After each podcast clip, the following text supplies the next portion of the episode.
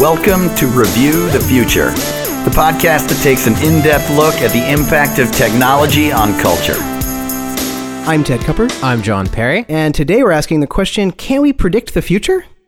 And should we even try? I mean, this is what we do on this podcast. We are engaged in, in speculation here. So obviously, you know a little bit what we think. But uh, I, I was reading online today uh, an interesting article, and I saw some people talking about the problems with prediction, and I thought it might be interesting to um, discuss why we even do it, you know, and and, and what is it that we're doing?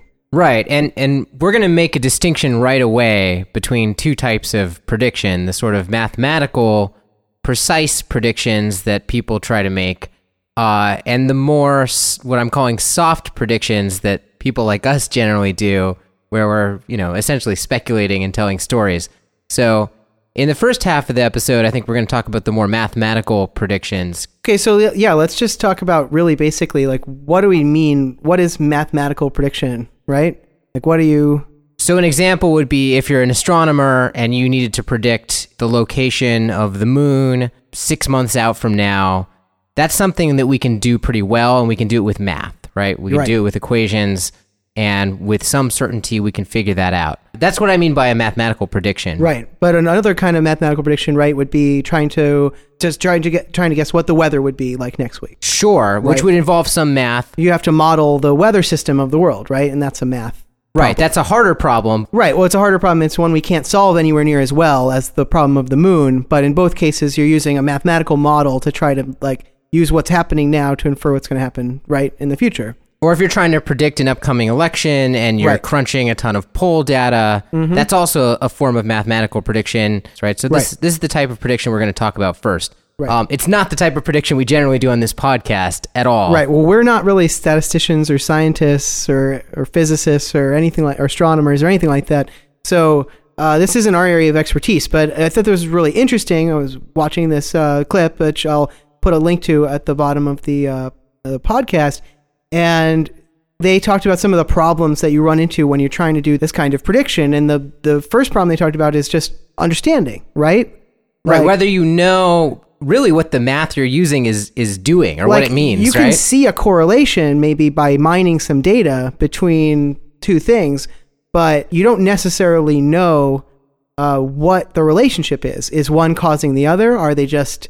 Uh, coincident for some other reason, from some third reason. We, it's uh, if you don't have a really strong theory for why the correlation happens, then you're not going to be able to make consistently good predictions based on those correlations. Although you might. That's the thing, is that it's possible that the correlation is strong enough and your data mining is good enough that you might continue to find that one thing leads to another, even if you don't actually have the theory for why that is. Well, that's one of the possibilities of, like, emerging data science, right? I don't think that that's even been possible too much in the past, but I think you're absolutely right that now we're getting such large data sets right. and the computers are crunching them so fast that we are actually coming into circumstances where this is now becoming wrong, where you can have a correlation that makes no sense, and maybe it's many correlated variables that are very complex, but the computer can make sense of it and can spit out uh, a prediction that works, even though we don't have a predictive theory that, that makes sense of it. Right. This is the sort of black box theory where we have a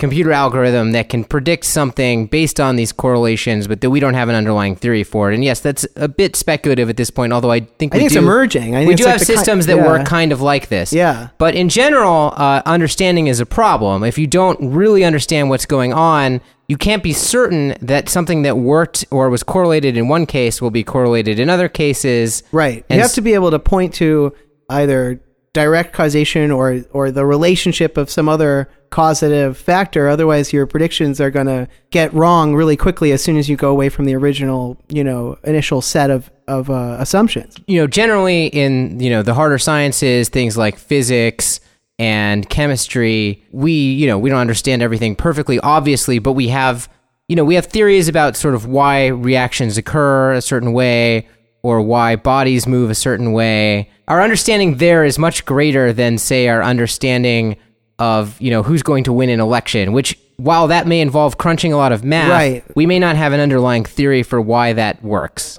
Or, you know, a place, an area right now where we see tons of correlations, but without the accompanying understanding is in biology, right? In both genetics and brain science, sort of the cutting edge of biology. I mean, this is two places where we can say, okay, we see this trait and we see, you know, this set of genes and they seem to be correlated, but we can't often explain for sure that that gene causes it or by what mechanism it causes the trait or whether it's overdetermined by other genes. And in the same way, like we might be able to show in terms of brain science, oh, when somebody is thinking about X, this part of their brain lights up. But right. we can't, again, necessarily show why that part of the brain lights up, what exactly is happening there right. that's related to what the person is doing. So this, like, biology, I think, is right where the where we're we're struggling at this point of understanding. We can observe lots of data and lots of correlations, but right. we don't have the underlying theories to explain what we're seeing. And a lot of that, I think, has to do with the fact that the data is pretty new. You know, we are getting better sensors, and the, the functional M R Is that you're talking about are pretty new, and, and some of the other biological data we're getting is pretty new. Um, but yeah, I think you're right. We lack a cohesive theory of, like, for example, what's going on in the brain. So it's very hard for us to say with certainty that, you know, those areas lighting up or whatever are very meaningful. And I think the same tr- is true of gene expression, right? We know pretty much with certainty, like, what genes are what, and we can pretty much sequence them with a relatively low error rate these days. Um, so we can do a lot of correlation between a gene and a trait, but we know that there's a process by which genes are expressed uh, that turns into, you know, that turns genes into traits, um, and that process is not at all well understood. So even if we have lots of math and lots of data, one of the first problems that we run into, which we've just been talking about, yeah. is this problem of understanding. understanding. Yeah. So let's talk about the next problem, right. right? Okay, so assuming we have a theory that works, right, uh, there's other kinds of problems that you can run into. Yeah. Um, uh, one problem that uh, they talked about in this article is basically randomness and uncertainty, right? So there are a lot of events. I, you just mentioned a political election. That's a great example. A political election is one with a high degree of um, what they call a stochasticness or randomness. Stochasticity. Basically. Stochasticity, yeah. So I don't know. Randomness is what it means. It's it's basically just that the past elections aren't going to predict the future elections very well at all. And uh, you can intuitively understand why that is. It's because it's not the same as two uh, molecules colliding. The rules of the system are very complex, and uh, they have uh, so many differences. You know, each each contest is between two different people, and yeah, once people get involved, it gets know, very hard to predict. And I think, you know, like an easy example might be, you know, anybody can probably predict very easily, you know, what happens when you mix like baking soda and vinegar. But like when you intro, you know, set up a blind date with your one friend and this other friend, right? That predicting what's going to happen there is obviously way more difficult. So I think everybody intuitively understands that, especially when you start involving people and intelligent actors, there just becomes so much uncertainty in the system, right? And randomness that uh, predicting it is impossible. But I think that's also true of the weather, which is, you know, doesn't involve people. There's all, that's also another system that's just so random and has so much complexity to it. That, I mean, trying to predict that is, like, also very difficult. Right. I think the biggest problem with the weather, though, is actually the next thing. Maybe we should move to that one then, uh, right? Which is that the weather system is so large and there are so many relevant data points. P- making a prediction that works of the weather is so determined by how accurate your initial assessment is. Sure. And we can't assess the current state of the weather near good enough, even though we have, like, millions of sensors throughout the world sensing the weather. Uh, still, our representation is nowhere near close enough to avoid the um, the chaotic problems that come from trying to predict weather systems, because even the tiniest mistake in a system like that is going to just get amplified further and further. Um, the, the way they explained it in the article, it's like apparently the mathematical uh, nature of this type of system. Right. I mean, this is the, the the fundamental idea of chaos, right? Which is that your initial conditions inevitably are going to have some margin of error. And that margin of error may be very small. It may be small enough that you can predict something fairly well five days out or six days out. Right, like we currently can with the weather. But, we can tell you the temperature. Sure, but then at a certain point, you're going to reach this prediction horizon where uh, those small amounts of errors that you had in your, you know, description of the initial state. Right, they've gotten so diffuse that they're now sort of everywhere throughout your possibility space. You can't really make meaningful predictions beyond that horizon. So that's actually three things we've talked about now, right? We've talked about understanding, yep, randomness, and now chaos, right? And chaos, right, which is this this idea that the initial conditions are crucial to getting a, an accurate prediction, that approximate conditions are not good enough. And there are a lot of systems for which that's the case because of the way that they um, unfold mathematically. Um, but even if you're in a situation where you have a proper theory and there's not too much randomness uh, in the system, and it's not a particularly chaotic system like the weather, um, you can still have uh, a situation where even in that uh, world, there are still things that are not uh, predictable mathematically. And you can just talk about this as non-computability, right? Because there are just some things that cannot be uh, computed at all. Well, I mean, the way I would put this is that usually prediction is involves some compression, right? Right. Right. Like, com- like when you uh, use an astronomical equation to predict the location of a planet, right. say you're not you're you're not capturing all of the information of the planet, which not, is you're, right. You're not pinpointing every atom in that planet and every one between you and it. Right, right. You're compressing a lot of information right. down to a single mathematical equation. Right. I mean, that's really what math does really well, and this is what like physics is often so effective, is that we are able to compress a lot of very complicated things down to equations. Right, and that's what basically allows like simulations to run faster than, you know, than real time, than it would take to, or slower than real time even, than it would take to model a giant complex system. Right, and you have to you have to compress it because you have to be able to, you know, be faster than real life, right? To right. to to get to a future result in your mind before the future result happens in real life, right. you have to be faster than it, which means you need to do it by actually dealing with less data. Well, right. I mean, I, I guess it's dependent to some degree on your co- computation hardware, but at this point in history, you definitely have to compress data a lot to run it faster than, you know, real time.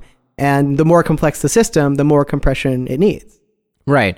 Whereas Uh, there are some situations that are complex enough that they can't be compressed in that way. You can't boil them down to, you know, fewer lines of code or boil them down to a few equations, right? The only way to actually find out the outcome is to actually run a simulation that's as complicated, essentially, as the thing you're trying to model itself. Right. Which would mean that the prediction essentially is useless it because runs in real time. It's going it, to take the same amount of time right. to predict it as it would to just wait for it to occur. Correct. Yeah. Yeah. So, and this is something that, um, you know, in advanced math, they've shown is possible for a subclass of problems. It's not every problem, but there are some problems out there that are just non-computable at all. Anyway, so we've got understanding, randomness, chaos, non-computability.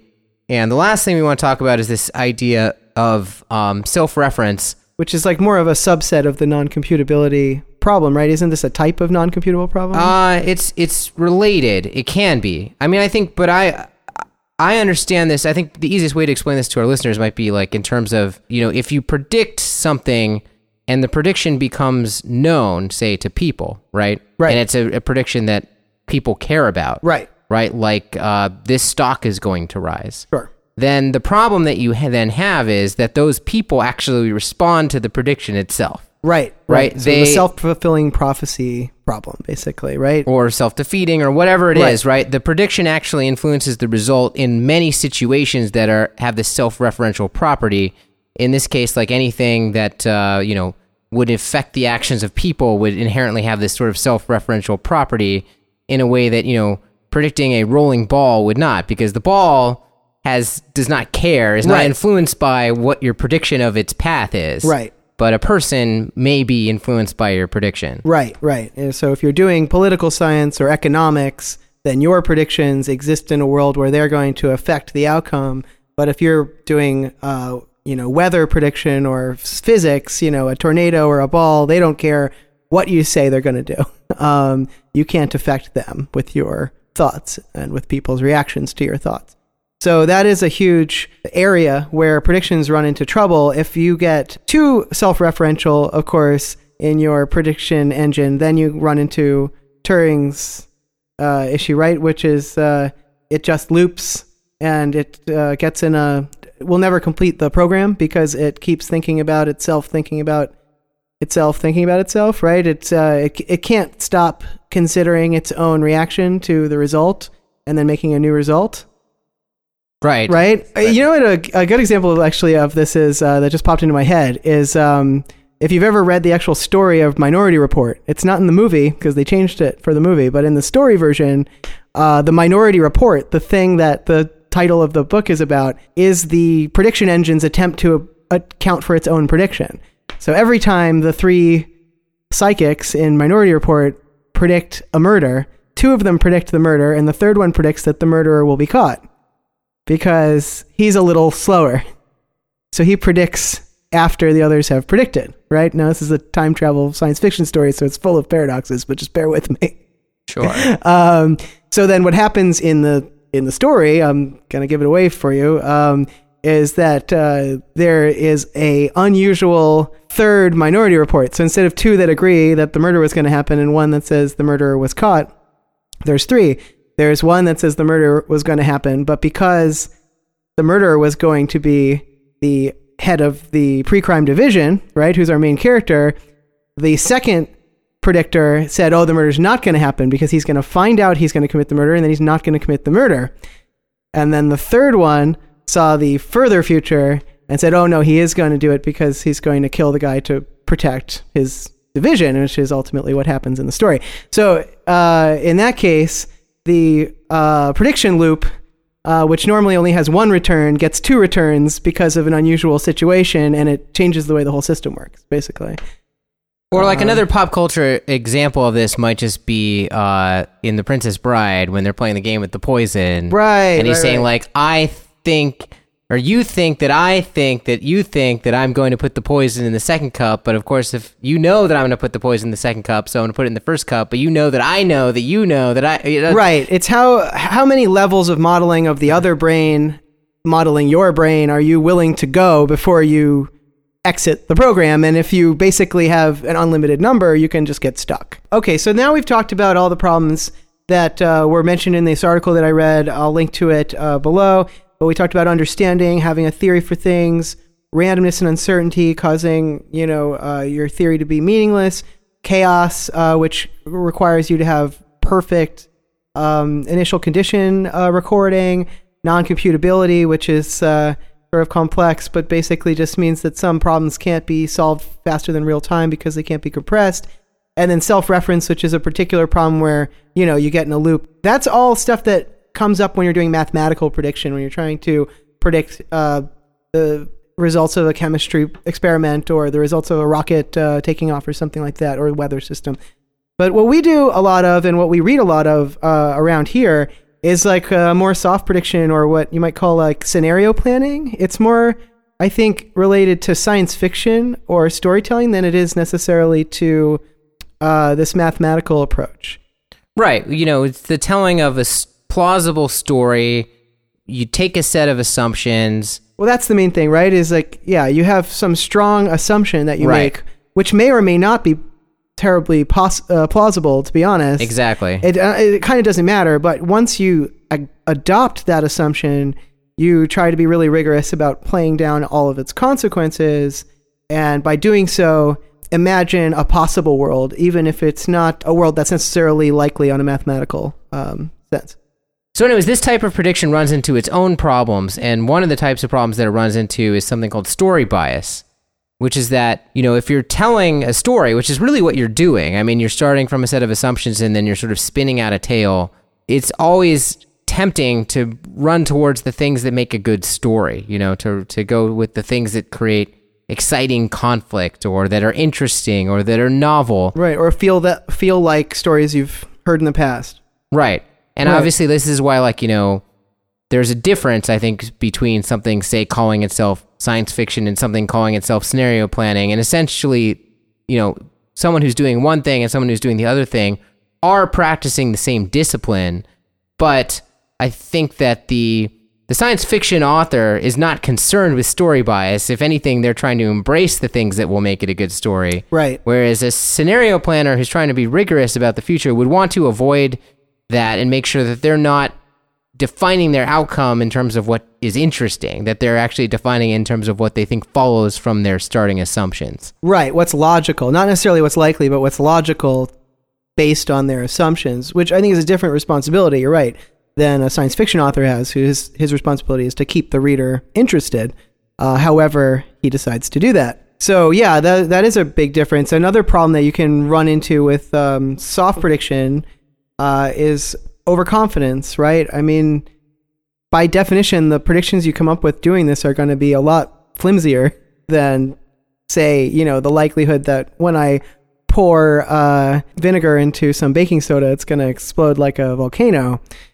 Right, but they have more detail, and I, I actually, I forget the name for this particular type of bias, but the fact is that anybody who's ever lied effectively knows that, oh yeah, that, you know, people trust things more when they're more specific. So right. If you're spinning a tale and you have lots of details, yeah, it's going to be oftentimes more convincing, and it's all of a sudden it's going to be, it's going to feel this, more real, right? It's going to gain this elevated status, perhaps even in your mind as the storyteller, right, if you're not being careful and rigorous about it, but certainly possibly in the minds of your audience, that it doesn't deserve. In fact, every detail you pile on means it actually has become less probable. Right, right. This is related to that question that people often get wrong when they're doing heuristic bias exams, right? Where it's like, they tell you some information about uh, Jeannie, and then they ask you if she's a bank teller, and they ask you if she's a bunch of other things, and then they ask you if she's a bank teller who's a feminist, and everybody picks that because it's more detailed.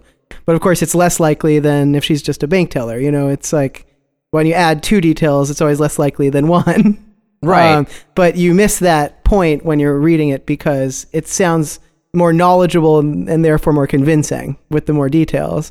Which, yeah, I mean, and that's a that's a bias that you're exploiting, honestly, if you're somebody who does scenario planning. So if you're aware of that and you're uh, exploiting that to get people to open their minds to things that are hard to think about, that's maybe one thing. But uh, you could, you know, you have to be wary of, I think, um, making overselling your claims. Well, when, again, I guess this is like another area where, like, the goals of the science fiction writer, say, and the scenario planner are completely at odds with each other, right? Yeah. Because the science fiction author really ought to be specific. I mean, that's what makes good, like, vibrant, right. Uh, well, the same thing that makes writing. Lies more believable makes suspension of belief more possible in uh, fiction, right? I mean, fiction is nothing more than consensual lie-telling. So, uh, of course, you want to tell the most compelling lie and the most believable lie. Although I think there may perhaps like specialized I mean, unless cases you're some kind of modernist or whatever, where having a detailed scenario plan might, you know...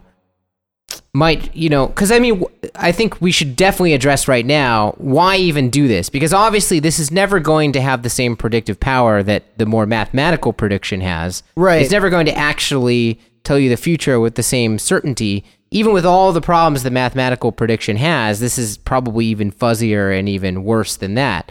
Why do this? And I think, you know, other than the fact that it's entertaining, which we all know, those of us who like science fiction, the reason to do it, I think, is that for one thing, I mean, it definitely, like, triggers new ideas. I mean, the act of actually thinking through these consequences is is just one way to sort of push your mind to places that it might not normally go in a structured fashion. Yeah, it's like an excellent, like, creative thinking challenge, honestly, is to imagine, you know, a different world with different priors than your world, and then to try to call to mind everything in your life that would change, or, you know, I mean, that, that will lead you to a very creative thought process, right, I mean, sort of by definition. You've, yeah. got, you've got to be creative to do that. I mean, you might end up having an insight about your world through yeah. the ways that it's different from your imagined world. Right. And it has nothing to do with the plausibility of your imagined world or not. It just means that, like, by forcing your mind to jump through these hoops, you actually, like, triggered a novel right. realization about, like, some baked-in assumption that you hadn't realized or whatever it was. Right, because we have such, uh, you know, our minds work on an... on an uh,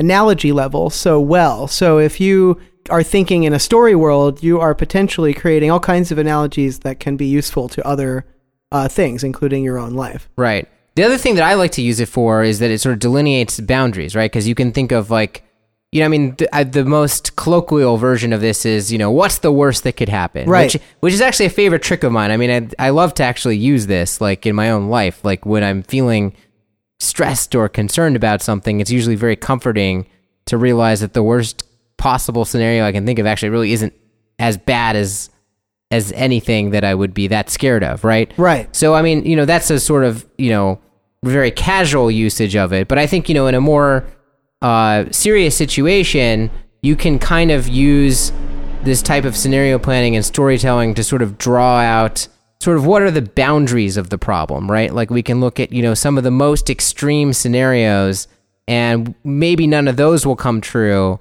but it kind of gives us, you know, the borders of, of the future, right? It kind of tells us like, well, the reality is probably somewhere in the middle, right?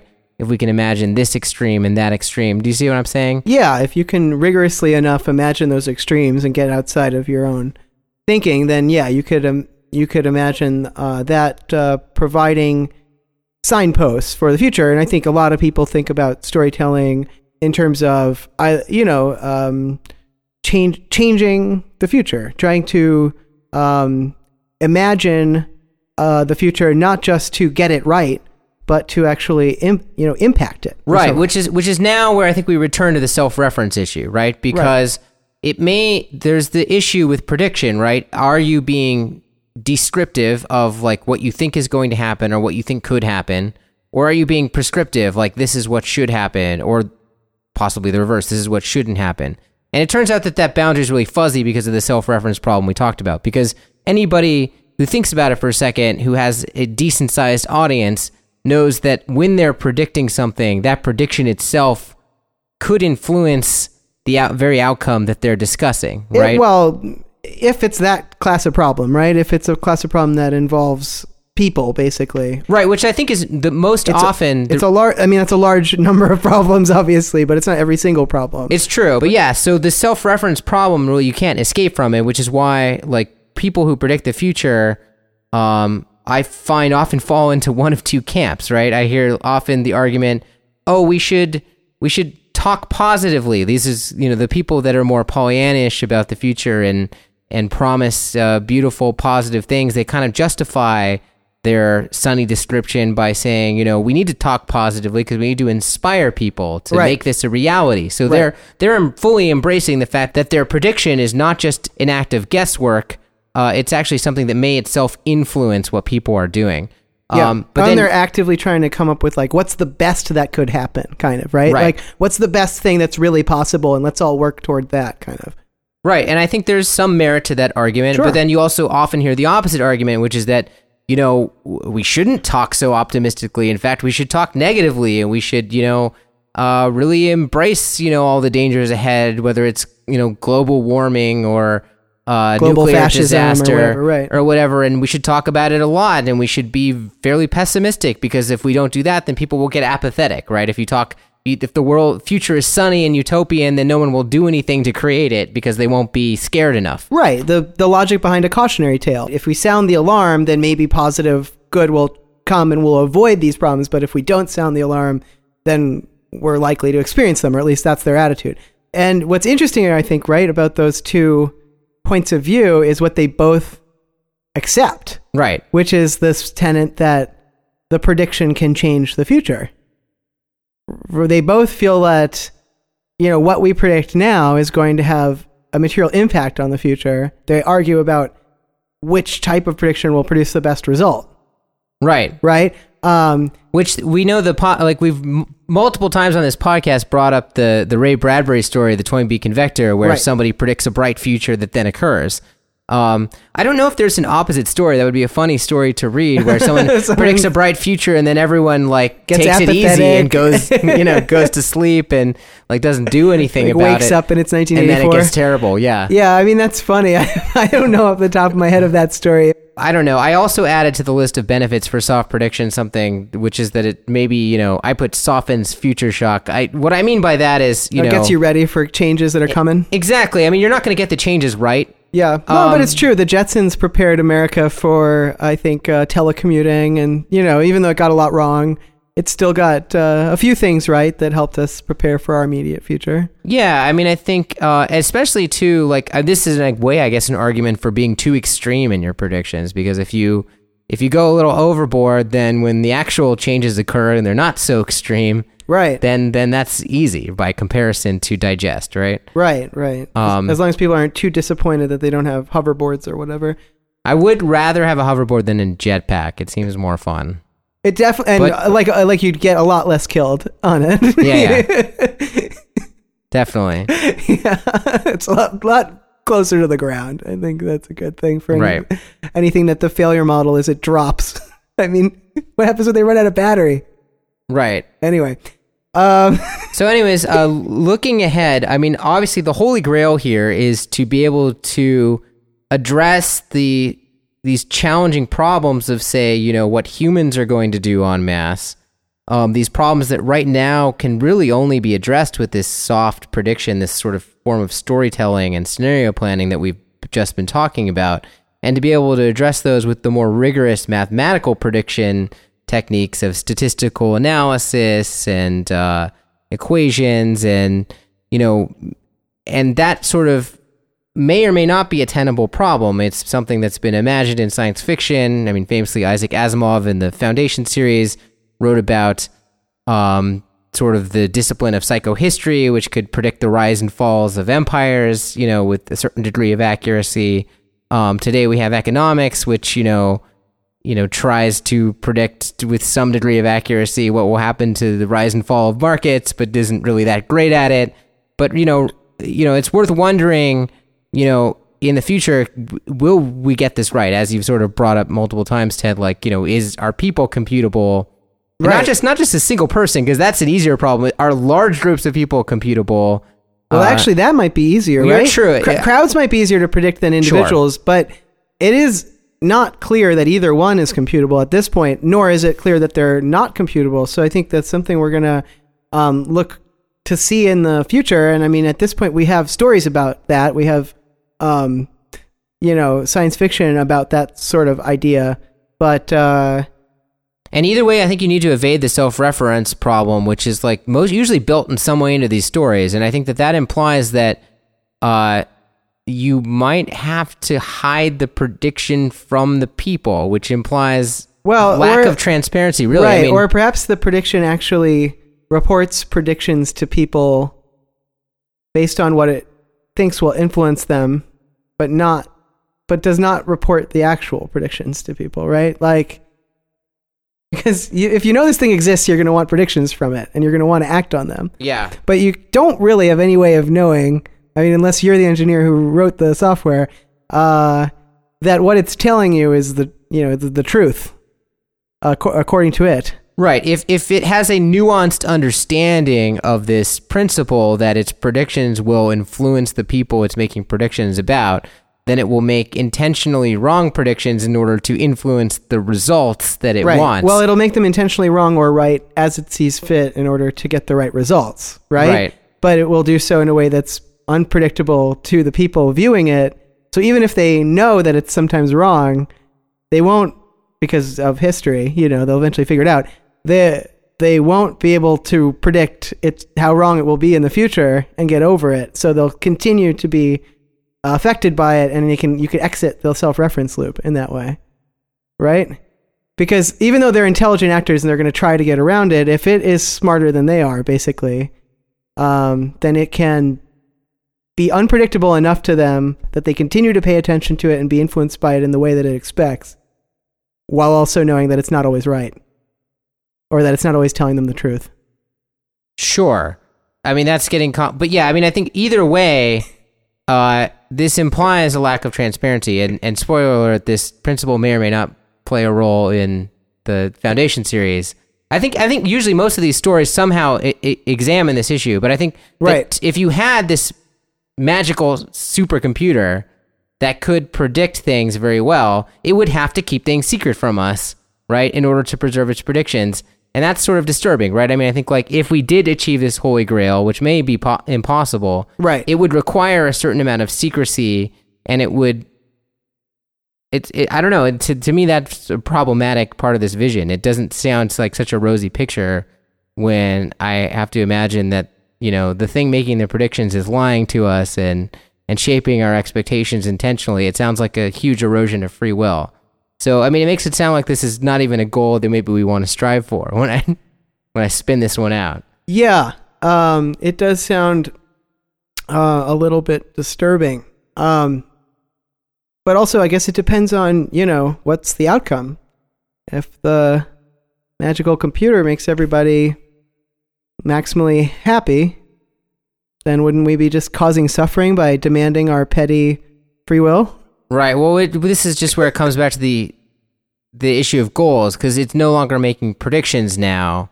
It's just engineering it's the future. Yep. And it's tricking us into thinking we're it's making predictions and that we're following them. But uh, but really, that's just that's all, all an illusion. Right. That's the illusion that it's decided is going to be most effective for controlling us. So honestly, maybe this is a self-defeating thing where it's going to realize that a different illusion is more effective that doesn't feel so harmful to us, and it'll try that instead. Or it'll just say, hey, we're doing things my way from now on, because yeah, I'm this true. weird godlike machine. Yeah. Well, if we just don't have any choice, then I suppose that could happen too. I that's know. a dark place to bring the podcast to an end. Uh, but uh, if the... you know, Skynet doesn't come online and kill us all, then I guess we'll see you next week.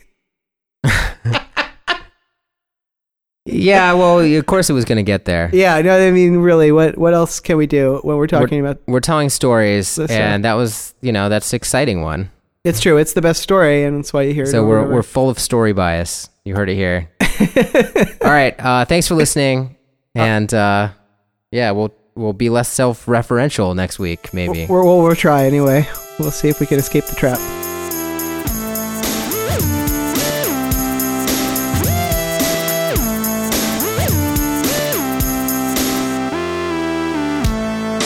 To subscribe or leave a comment on this episode, please visit review the future dot com. You can also send emails to feedback at review the future dot com. Thanks for listening.